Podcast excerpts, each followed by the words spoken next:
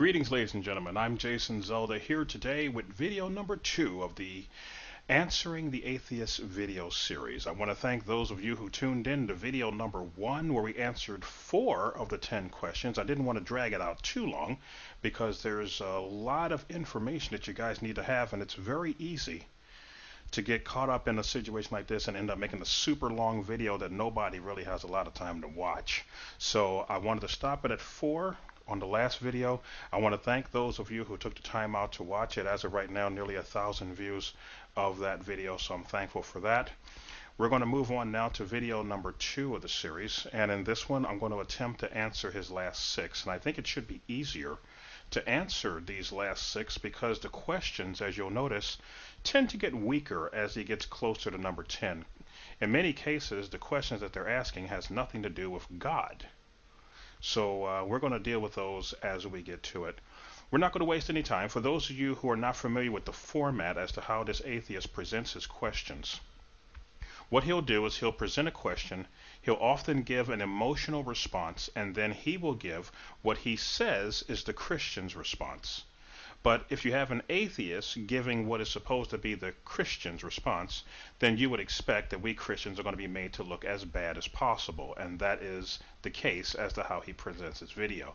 So what I wanted to do is I simply wanted to give a proper Christian response so that you would know what the real answers to these issues is, rather than what they say we're going to say. You'll actually hear from a Christian what the answers are. And as I always do with the videos that I put together, it will be backed up with heavy documentation and things you can look up for yourselves and research for yourselves, so you can know that I'm not making it up, because the bottom line for me is I want people to believe the King James Bible. I want them to believe in the God of this Bible. I want them to understand the God of this Bible. And when you're listening to atheists, or if you're listening to people who are involved in various different cult groups, you're going to find out a very wrong and skewed view of who God is. This King James Bible straightens it out so you can know who he really is. So we're going to jump right into this by answering his next question. What I'm going to do, so that nobody claims that I'm taking him out of context, I will play his entire question, his entire emotional reaction, and what he claims is going to be the Christian's response. And then I'm going to come back and give you the real Christian response. We're going to be starting at question number five, which is where we left off. Question five. Why is God such a huge proponent of slavery in the Bible? And why do all intelligent people abhor slavery and make it completely illegal? You have to come up with some kind of weird rationalization to explain it. Okay, so he asks, why is God such a proponent of slavery? Do you know that you cannot read the King James Bible and walk away believing that God is a proponent of slavery? But you can with the new versions. These so-called new modern Bible versions that I've preached against for nearly twenty years now have gotten to the point where an atheist and others can pick them up, read it, and actually think that God is a heavenly slave master, because that's how the new versions are written. Let me explain to you what they've done. In the King James Bible, it would use the word servant. Servant. The new Bible versions tend to scrap the word servant and use slave instead. Now here's the difference.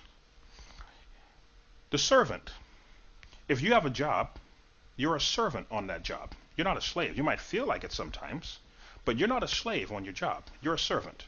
Servants have rights. If you get sick, you can call in sick as a servant. You get tired of the job, you can quit and go somewhere else as a servant. Nobody's forcing you to go there. Nobody's forcing you to work there. The slave, on the other hand, does not have rights. The slave is forced against their will to do things. The slave has no say in the issue. The slave cannot quit when they want to quit, and the slave is forced under penalty of punishment to do what they do. When you take the Word of God and you rewrite it as the new versions have done, and you remove servant a bunch of times and replaces it with slave, you completely change the complexion of the Bible by doing that. And it's wrong. And I've told people for years, the purpose of these new Bible versions has nothing to do with making the Bible easier to read and easier to understand. The purpose of these new Bible versions is to destroy Christianity from the inside, because faith cometh by hearing, and hearing by the word of God. So what happens if you change the word of God? You change what people are hearing. And when you change what they hear, when you change what is written here, you change the faith from the inside. Because as Christians, all we learn about our faith comes from the Bible. So when somebody comes along and decides to change the Bible, the next generation that's raised on these new Bible versions are going to be raised following a different God. Because the God of the King James Bible and the God of these new versions are not the same God. It's not the same. I can give you plenty of proof. It's not the same God. You look at the New International Version. I can ask you, who was with Shadrach, Meshach, and Abednego in the fiery furnace? Anyone who knows the story knows it was Jesus in the fiery furnace with them. My answer? Prove that from the N I V, from the New International Version. Prove it was Jesus in the New International Version. You can't. Because the New International Version has changed that verse, where in my King James Bible, Nebuchadnezzar says the fourth man is like the Son of God. You trace the Son of God through the Bible, who are you going to run into? Jesus Christ. But the New International Version says, the fourth man looks like a son of the gods. Is Jesus a son of the gods? No. It's a different God. So you got to be careful when you're dealing with this. So here we have the new versions here using this word slave all the time. I want to show you just how bad it is. I'm going to put it up on the screen for you so you can see it. This is what you find out when you look into these new Bible versions, how many times they use the word slave. The New King James uses the word slave seventy-three times. The New Living Translation used the word slave two hundred sixty-six times. two hundred sixty-six times. The New International Version uses the word slave two hundred two times. The English Standard Version uses the word slave one hundred forty-four times. The Holman Christian Standard Version uses the word slave three hundred forty-four times. I'm showing you right here on the screen. The New American Standard Version uses the word slave two hundred four times. We're just going through these new versions here so you can see. The New English Translation, two hundred fifty-one times they use the word slave. The Revised Standard Version, one hundred fifty-eight times they use the word slave in that version. Now let's look at the real Bible, the King James Bible, and see how many times the word slave appears in the real Bible. As you see, the word slave only appears two times in the real Bible, the King James Bible. Two times. So let's take a look at the two verses where the word slave is used and see if God is a proponent or an opponent of slavery. Okay, here's the verse here, Jeremiah chapter two. This is what it says, verse fourteen. Is Israel a servant? Is he a home-born slave? Why is he spoiled? The young lions roared upon him and yelled, and they made his land waste. His cities are burned without inhabitant. Does that sound like God is a proponent of slavery? Doesn't sound like God's a proponent of slavery to me in this verse. Let's check the other verse. Maybe there's something there. Okay, the only other verse in the King James Bible that uses the word slave is Revelation chapter eighteen. In order to read it in its context, we're going to start at verse nine and read to verse fourteen. It says, the kings of the earth who have committed fornication and lived deliciously with her shall bewail her and lament for her. And when they shall see the smoke of her burning, standing afar off for the fear of her torment, saying, alas, alas, the great city Babylon, that mighty city, for in one hour is thy judgment come. And the merchants of the earth shall weep and mourn over her, for no one buyeth their merchandise any more. the merchandise of gold and silver and precious stones and of pearls and fine linen and purple and silk and scarlet and all Thylene wood and all manner vessels of ivory and all manner vessels of precious wood and of brass and iron and marble and cinnamon and odors and ointments and frankincense and wine and oil and fine flour and wheat and beasts and sheep and horses and chariots and slaves and souls of men. Those are the only two times when the word slave is used in the King James Bible. And as I mentioned to you earlier, there is no way you can read a King James Bible and walk away believing that God is a proponent of slavery. You cannot do it. But with the fake new Bible versions, you can. That's why I've spent over twenty years trying to warn people not to use these new fake so-called modern Bible versions. Let's see what the real Bible has to say concerning this issue of slavery. In Exodus chapter twenty-one, verse sixteen, we'll put it on the screen for you. It says, "He that stealeth a man and sells him, or if he be found in his hand, he shall surely be put to death." He that stealeth a man and selleth him. If you're going to steal a man, if you're going to steal a human being for the purpose of selling them, what are you selling them into? You're either selling them into physical slavery or sexual slavery. My King James Bible says, if you do that, you are to die. Does that sound to you like a God that's a proponent of slavery or an opponent of slavery? Let's see what else he says here. Deuteronomy twenty-four seven. "If a man be found stealing any of his brethren of the children of Israel and making merchandise of him or selleth him, then that thief shall die, and thou shalt put evil away from among you." Again, God is showing that he strongly disapproves of selling human beings and using them in that manner. So the only way that an atheist can walk away thinking that God is a proponent of slavery is by using the new Bible versions when you see how many times they've used the word slave in these new Bible versions. Now you'll notice in his video, he puts up there some Bible verses. So we're going to take a look at these verses that he puts up there on the screen, and we're going to read them from the real Bible, the King James, and we're going to see if these verses are promoting slavery or not promoting slavery. And what we're going to do is we're going to read them in their context, because they're pointing you to specific verses. It's called cherry picking. They cherry pick the Bible, finding a verse here, a verse there, a verse way over here, a verse way over here, and they string them all together and say, see, that Bible is no good, rather than reading it in its entirety in context so that you can understand what's really going on. So he points you out to Exodus chapter twenty-one, verse twenty to twenty-one. This is what those verses say.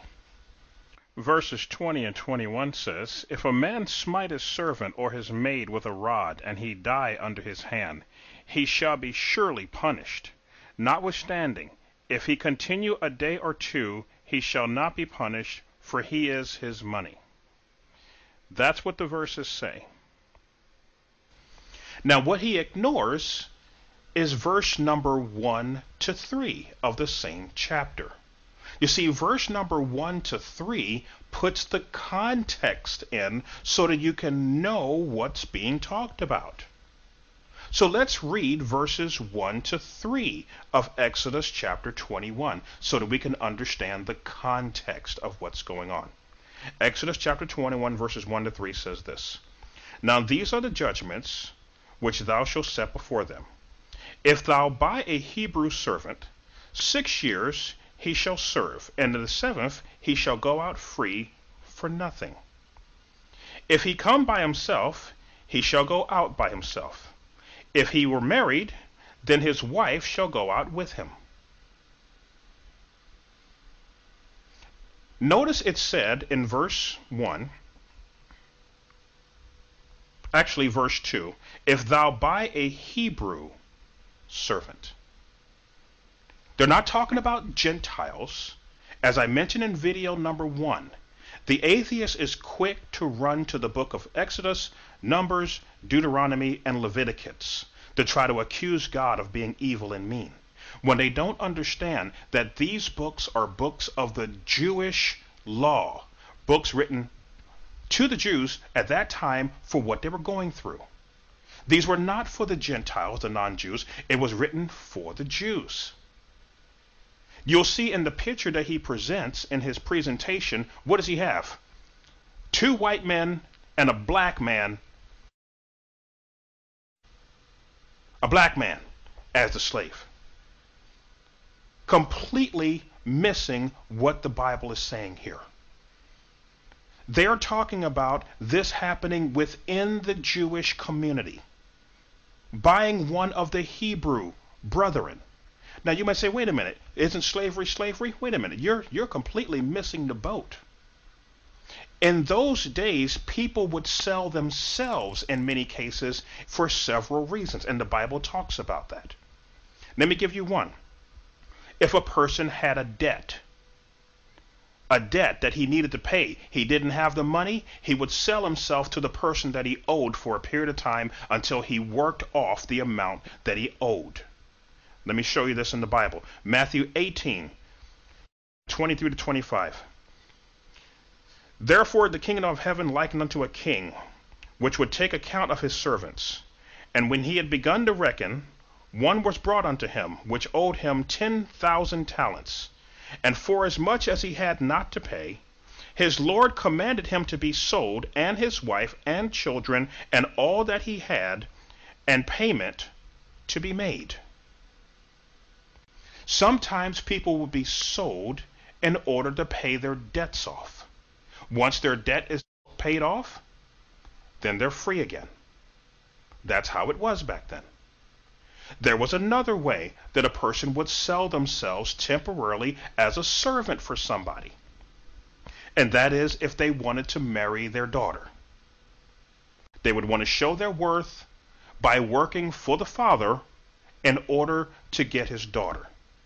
You read about that in Genesis twenty-nine, fifteen to twenty, where Jacob wanted to marry Rachel. So he offered to be the servant of Laban, Rachel's dad, for seven years. But Rachel's dad took advantage of him, and after he had worked for seven years, when he thought he was finally going to get his Rachel, they have the party and the celebration and everything, and it's at night, and he goes into his tent, and he thinks it's Rachel in there. And it's not. It's Rachel's ugly sister. They had switched on him. And when he woke up the next morning and realized that it was Rachel's sister and not Rachel, he was very angry. And Laban said, hey, work for me another seven years and I'll give you Rachel.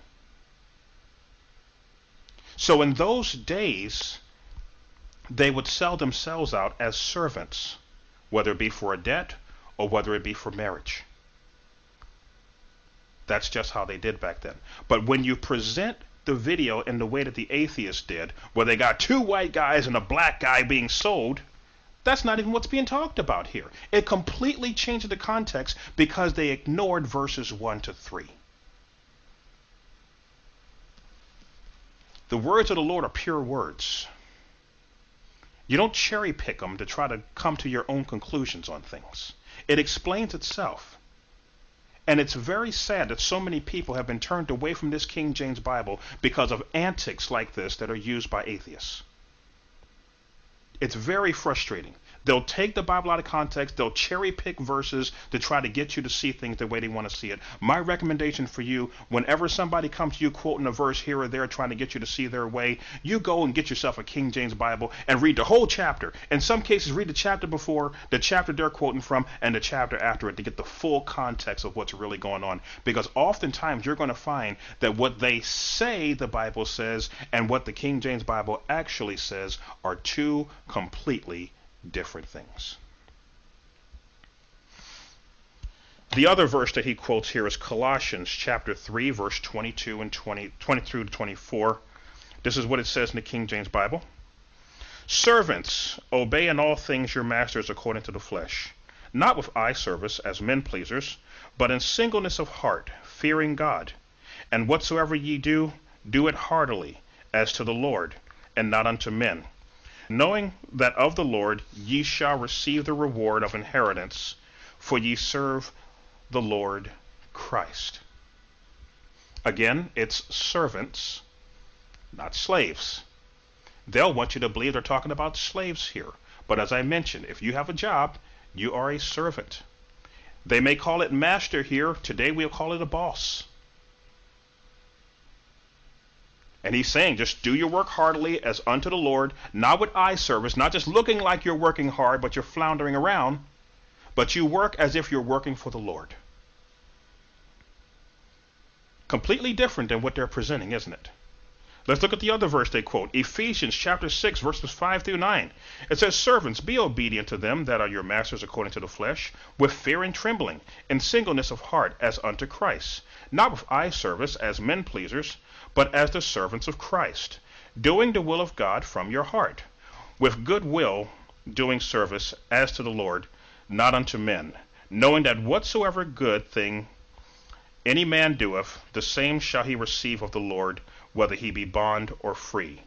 And ye masters, do the same thing unto them, forbearing threatening, knowing that your master also is in heaven, neither is there respect of persons with him. So again, he's spelling it out, that if you're going to work, do it heartily as unto the Lord, do it as servants of Christ, and then he turns around and tells the masters or the bosses, you are to operate in the same manner.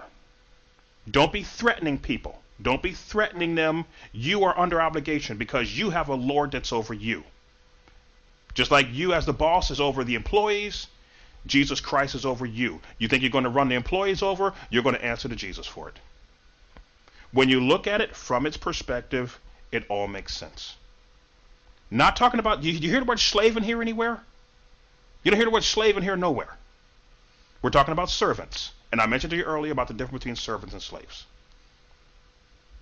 He puts the master under the same category as the servant. Not so when you look at the modern day view of a slave and a master. The Bible puts it all in perspective. The master or the boss is not to overrun the servant or the employees, or he'll have to answer to Christ. The servant is to work as if he's working for Christ. The master is to obey as if he is obeying Christ. He's to treat his employee as if he's working for Christ. Has nothing to do with slaves, whipping backs, and being a proponent of slavery. And when you get yourself a King James Bible, you cannot use this book and walk away believing that God is a proponent of slavery.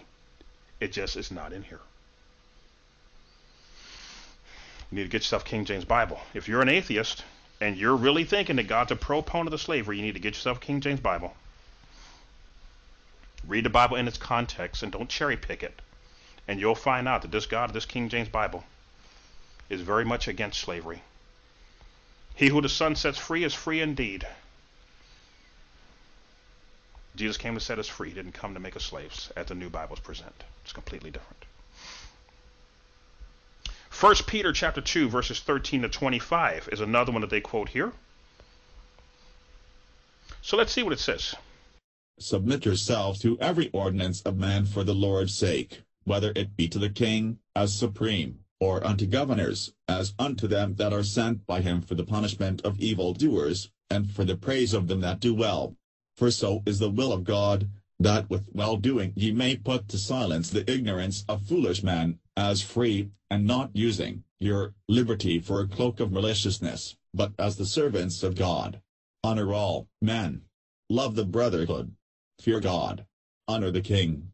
Servants, be subject to your masters with all fear, not only to the good and gentle, but also to the froward.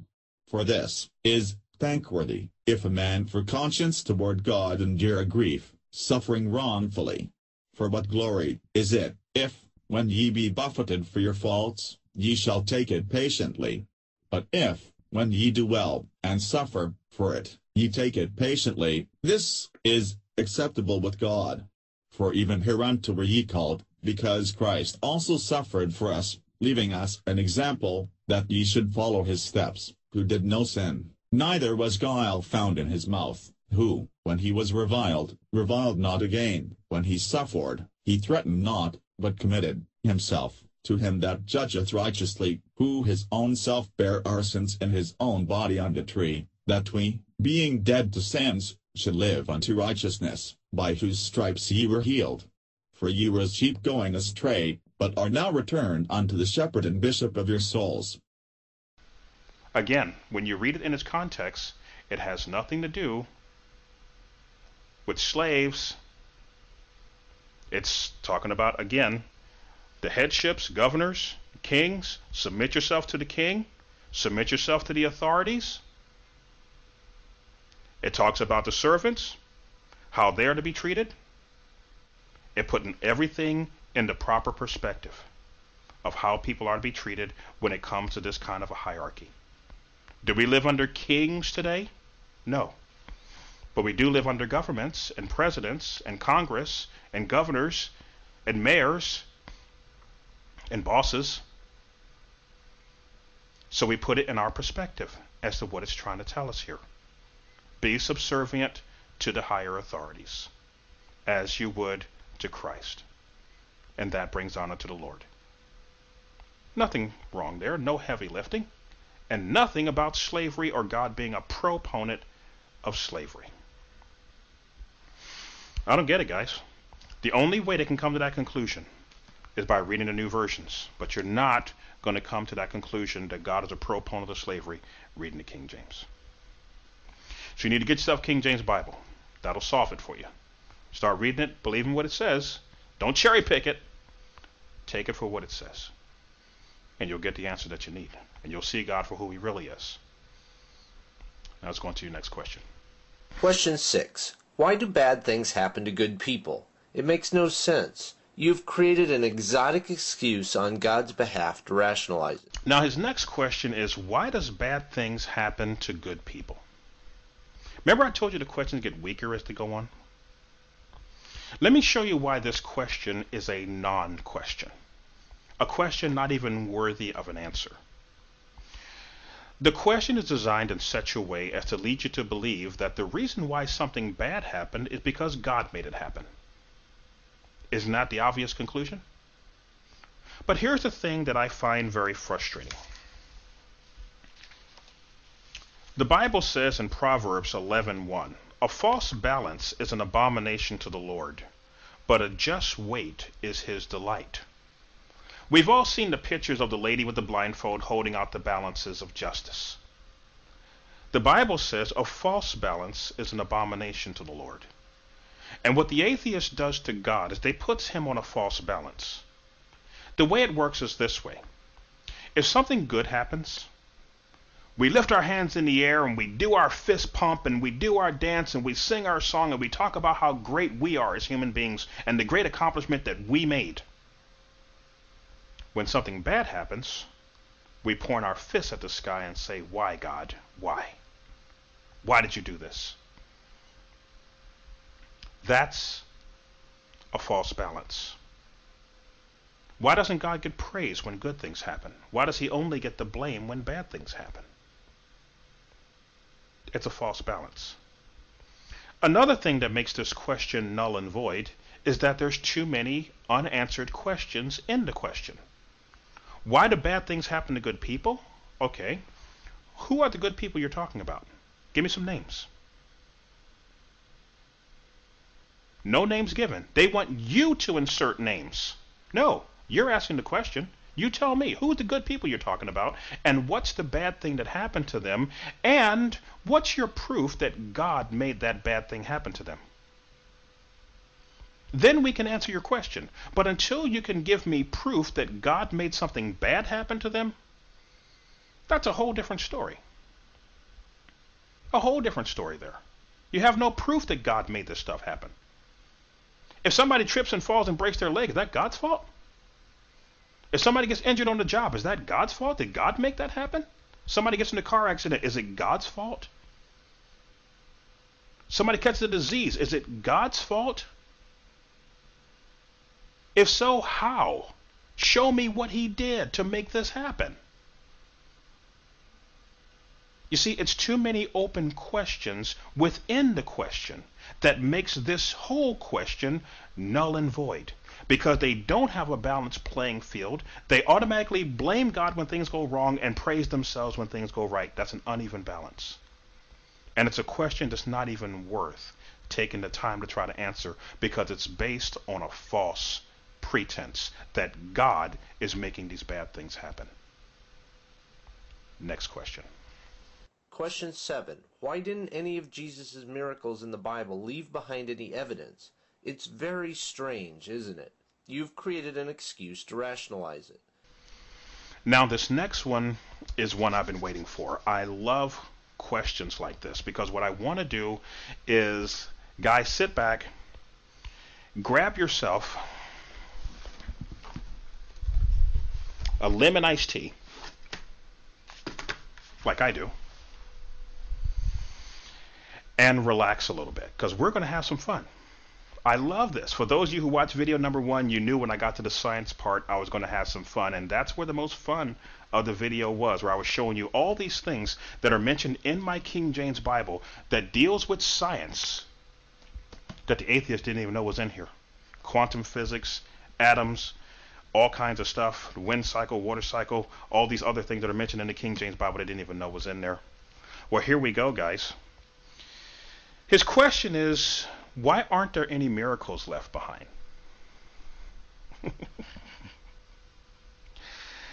uh, this question is arrived at because the atheist doesn't know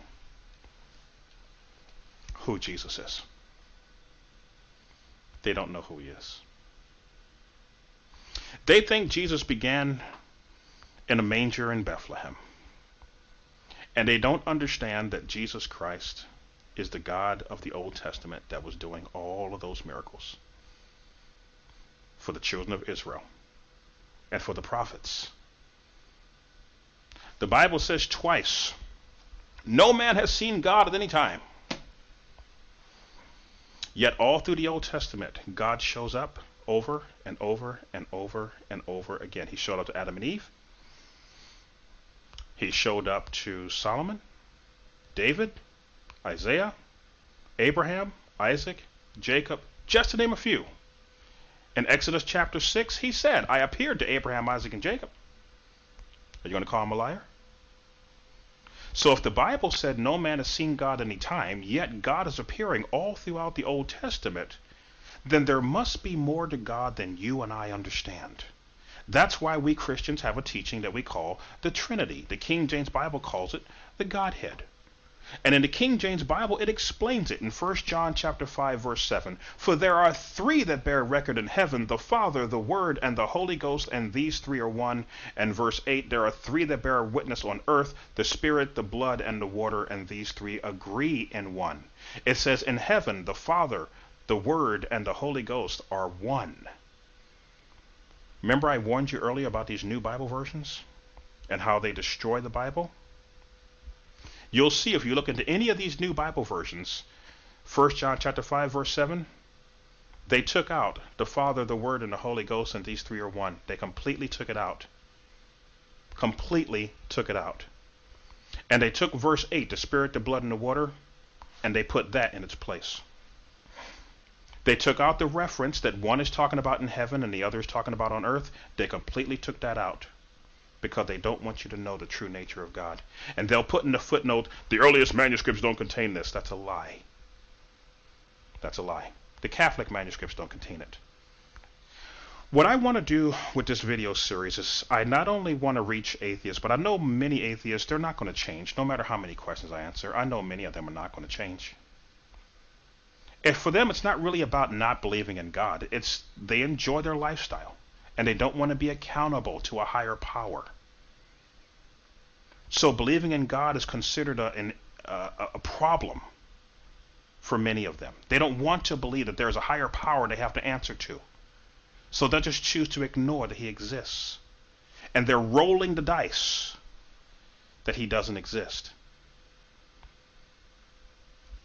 But you see, I realize I can't reach most of them. But what I'd like to do is I'd like to take those of you who are wondering. The stories in this Bible, some of them sound unbelievable. But does that mean they're untrue?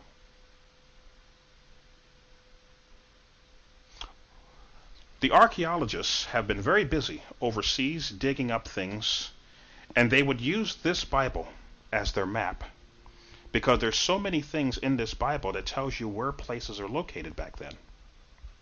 And it's amazing that the archaeologists began to go digging, and the places where this King James Bible says places are located, and they're finding the ruins. They're finding these ancient cities that have been buried. They're finding artifacts and fragments. They're finding the evidence that the stories that are mentioned in this King James Bible, even though it sounds unbelievable, many of these stories are written by eyewitnesses. We got to remember that. Many of these stories are written by eyewitnesses to the events. It's easy for us to say it didn't happen. We weren't there. They were there. They wrote it down, and not only did they write it down, but they made sure that it was preserved for all generations so that we, thousands of years later, are still able to read about what happened to them there. And if we doubt what happens, we send the archaeologists over there with the shovels, and they begin to verify, yes, indeed, this did happen.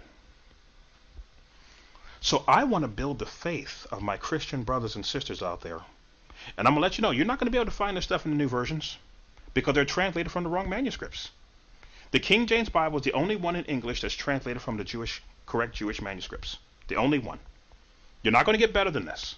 The new Bible versions are translated from the Catholic manuscripts, which have radically changed what those manuscripts were supposed to say.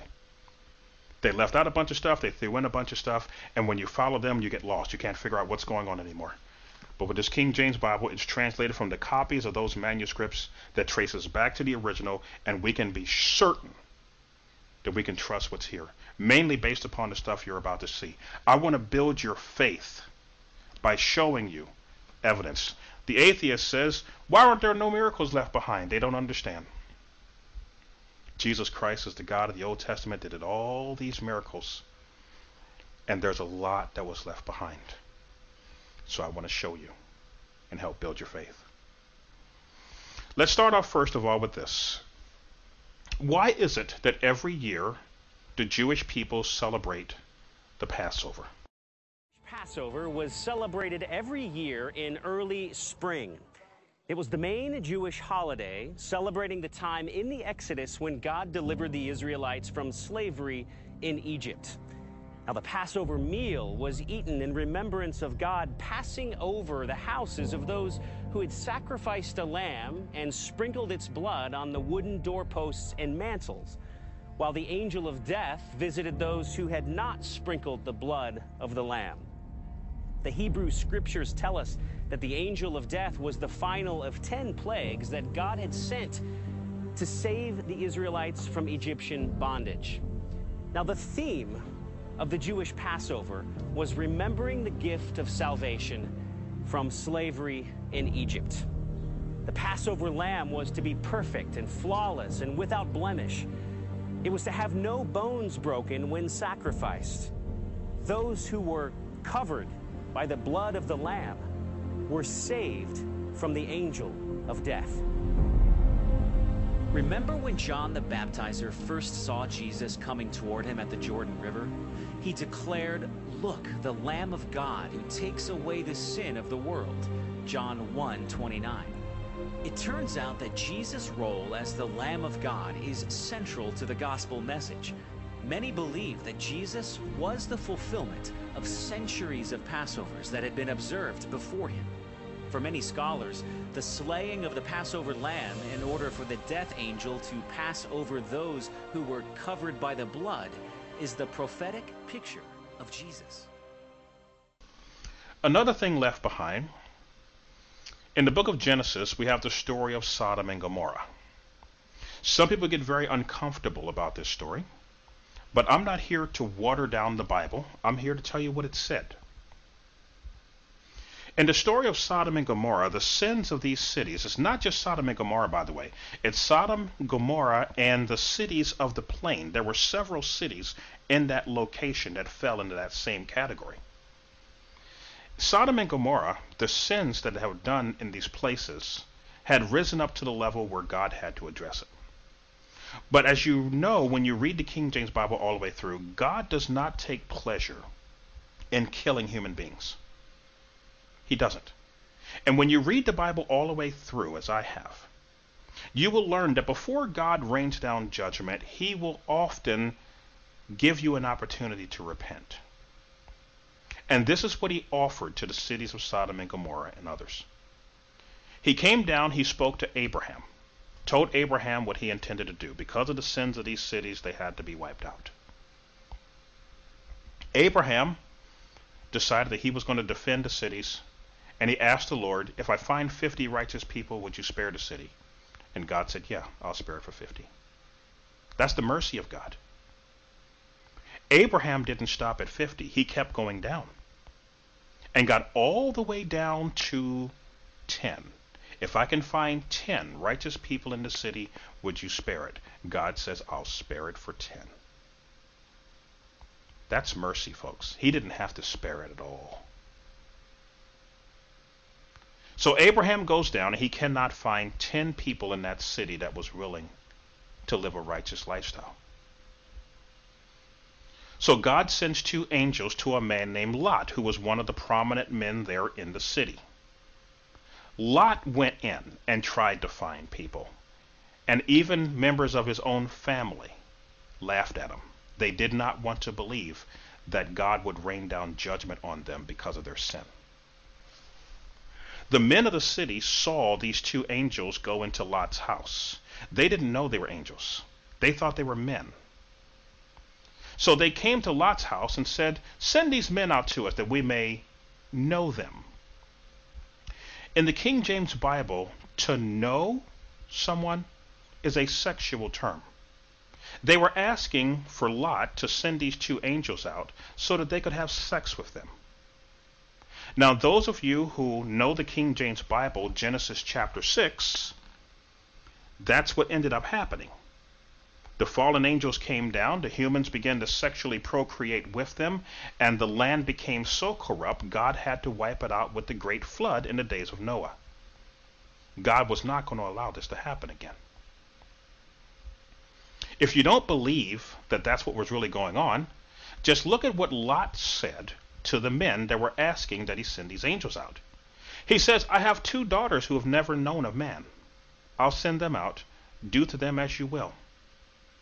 Now, some of you say, well, that's awful. Yeah, it is awful.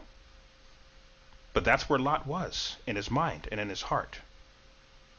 It's not right.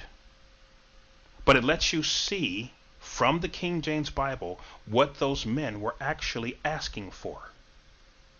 They were not asking him to come out and get to know the guys like brothers. They were asking for sex with these angels, and these angels were having none of it. That's why the cities were destroyed. The angels took Lot, his wife, and his daughters and told them, leave, get out of here. And once they left, the Bible says God rained down fire and brimstone from God in heaven and wiped out the cities of Sodom, Gomorrah, and the cities of the plain, converting these cities into ash. Now, you might say, that's a very fanciful story you got there, young man, but what's the proof? When I was growing up, I was told that the cities of Sodom and Gomorrah were destroyed and cast into the Dead Sea. When I got older and began to think for myself and to research the King James Bible for myself, I discovered that the Bible said that the things that were done to Sodom and Gomorrah were done as an example so that we wouldn't do what they did. We wouldn't do the sin that they did. If he destroyed the cities as an example, why would he destroy it and then cover up the evidence that he did it? They needed to be a visible example for us to see. So there were some who said the cities must still be on the ground. It must still be where we can see them. And they went about looking around the Dead Sea to see if they could find the remains of the cities of Sodom and Gomorrah. And what they found shows you that what this King James Bible says, although it may sound unbelievable to us, the archaeologists are finding out that this book is the best history book ever given to man. When it says there was a city that was destroyed and how it was destroyed, that's how it was destroyed. Let's take a look at the video of people who've gone there and found the city of Sodom and showing you the proof that this has to be the city, and help build your faith that what the Bible says happened, happened. As the atheists are asking, show us miracles left behind by Jesus. Here's a miracle of a destroyed city, destroyed with fire and brimstone, at the very location where the Bible said the city was. Converted to ash, just like the Bible said. And brimstone, by the way, is sulfur. So let's take a look at the video and see if the Bible is telling the truth. The Bible tells us the cities were in the plain of Jordan, which is the area surrounding the Dead Sea, and it was once a beautiful, lush area. At thirteen hundred feet below sea level, this is the lowest place on earth, a very hot and desolate region that was cursed by God because of the sins of the people. Flavius Josephus, the first century Jewish historian, tells us, there are still the remainders of that divine fire, and the traces of the five cities are still to be seen. Popular thought has it that the cities were later covered by the waters of the Dead Sea, but if Josephus could see the cities in his day, then we should be able to view them also, as the water level has, if anything, receded since his time. Driving along the coastal highway of the Dead Sea in Israel, one can soon see peculiar formations that are of a lighter color than the surrounding terrain. These are the ashen cities, destroyed by the wrath of God. These cities were consumed by intense flames, a supernatural heat that was directed by the hand of God. Today there is ash that is of lighter color than the surrounding mountains and terrain. As mentioned in the Bible, this is a desolate area where nothing grows.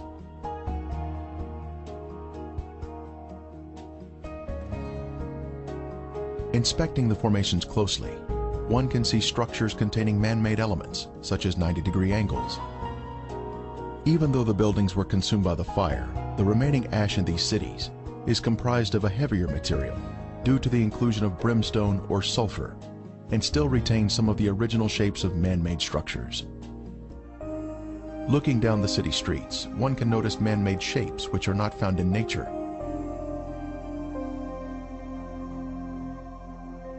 Here we see a building with square sides or ninety degree angles.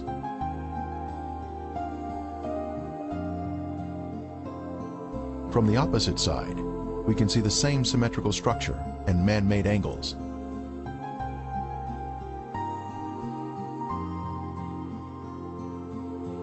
We can see the remains of walls that extended outward at ninety degree angles from the main structure.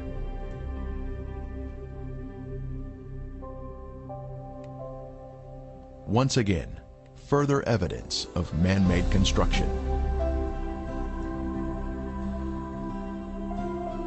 Here we can see square windows that are visible in the walls of the structures, which give us a view of the past.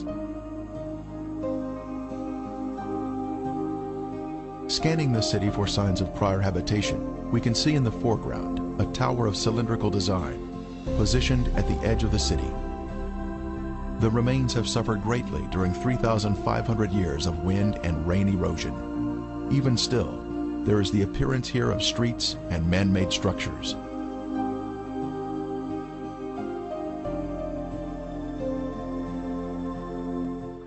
Within these areas are many unusual shapes. These certainly defy attempts to explain their origin by natural causes. When examined closely, their uniqueness becomes even more apparent. Remarkable shapes can still be seen in the ash, such as this sphinx shape. Here we are standing in the ashen remains of what we believe is Gomorrah, and there's this odd singular shape standing up by itself. There's nothing anywhere around it. It seems to be on a bit of a rise. We believe this could have been a sphinx, perhaps guarding one of the corners of the city. Entering the remains, one is immediately impressed by the magnitude of them. These were big cities. Prior to the destruction recorded in the Bible, a large population had flourished here for some time before the sudden destruction came.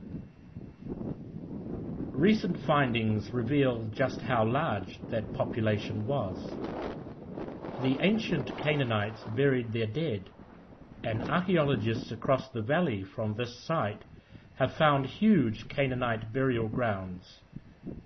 Conservative estimates put the number of these graves at well over one million. It's full of mountain up high, and it's quite hard. The remains consist largely of calcium sulfate. Calcium sulfate is a byproduct when limestone is burnt with sulfur. This is exactly what one would expect to find.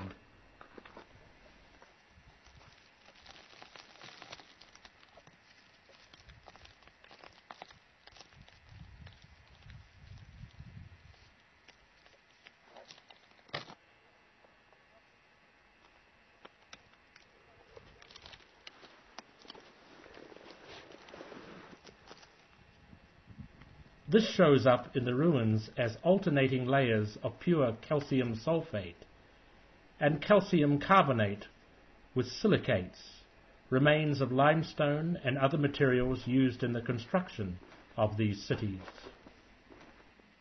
And very much like ash. Whereas the white layers remained fairly hard. Here in the ashen remains of Gomorrah we find exactly what we'd expect to find if this was indeed an ancient city. We find geometric shapes such as this tower here or this ziggurat shape in the background. One of the best evidences though is the sulfur balls, and come with us now, we'll show you those right now.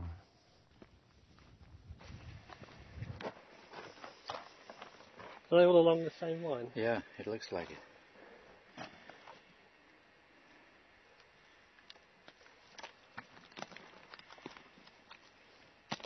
Yep.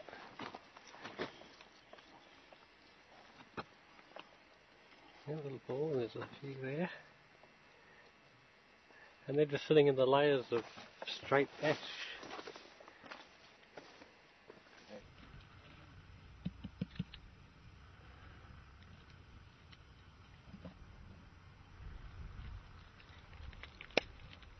Look at that.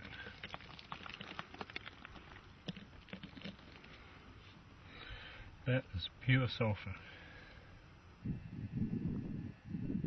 The brimstone has been tested and proves to be extremely pure elemental sulfur combined with small amounts of magnesium.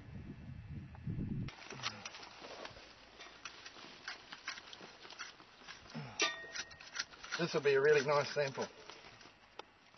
In fact, it's so pure it burns very, very easily, as Aaron demonstrates here.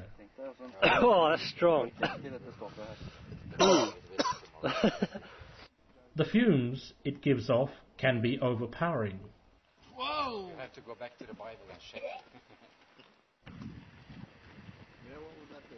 It's in the Bible that it will be an eternal fire, and here's the proof. It's still burning. The Bible describes five cities that were destroyed. And to the north of the Dead Sea is another of the sites identified by Ron. This one was the city of Admah. Again, the white ashen ruins stand out distinctly from the surrounding desert. This area smells of sulfur, yet there is no geothermal activity here.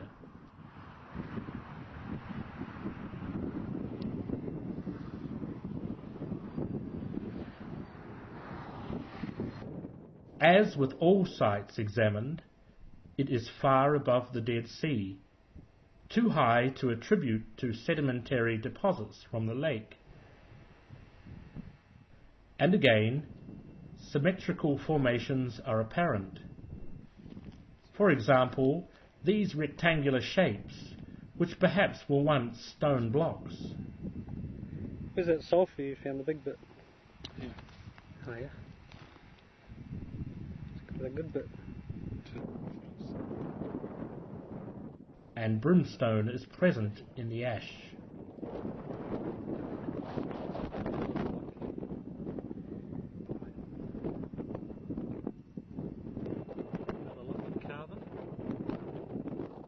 And here charcoal can be found in the ash also.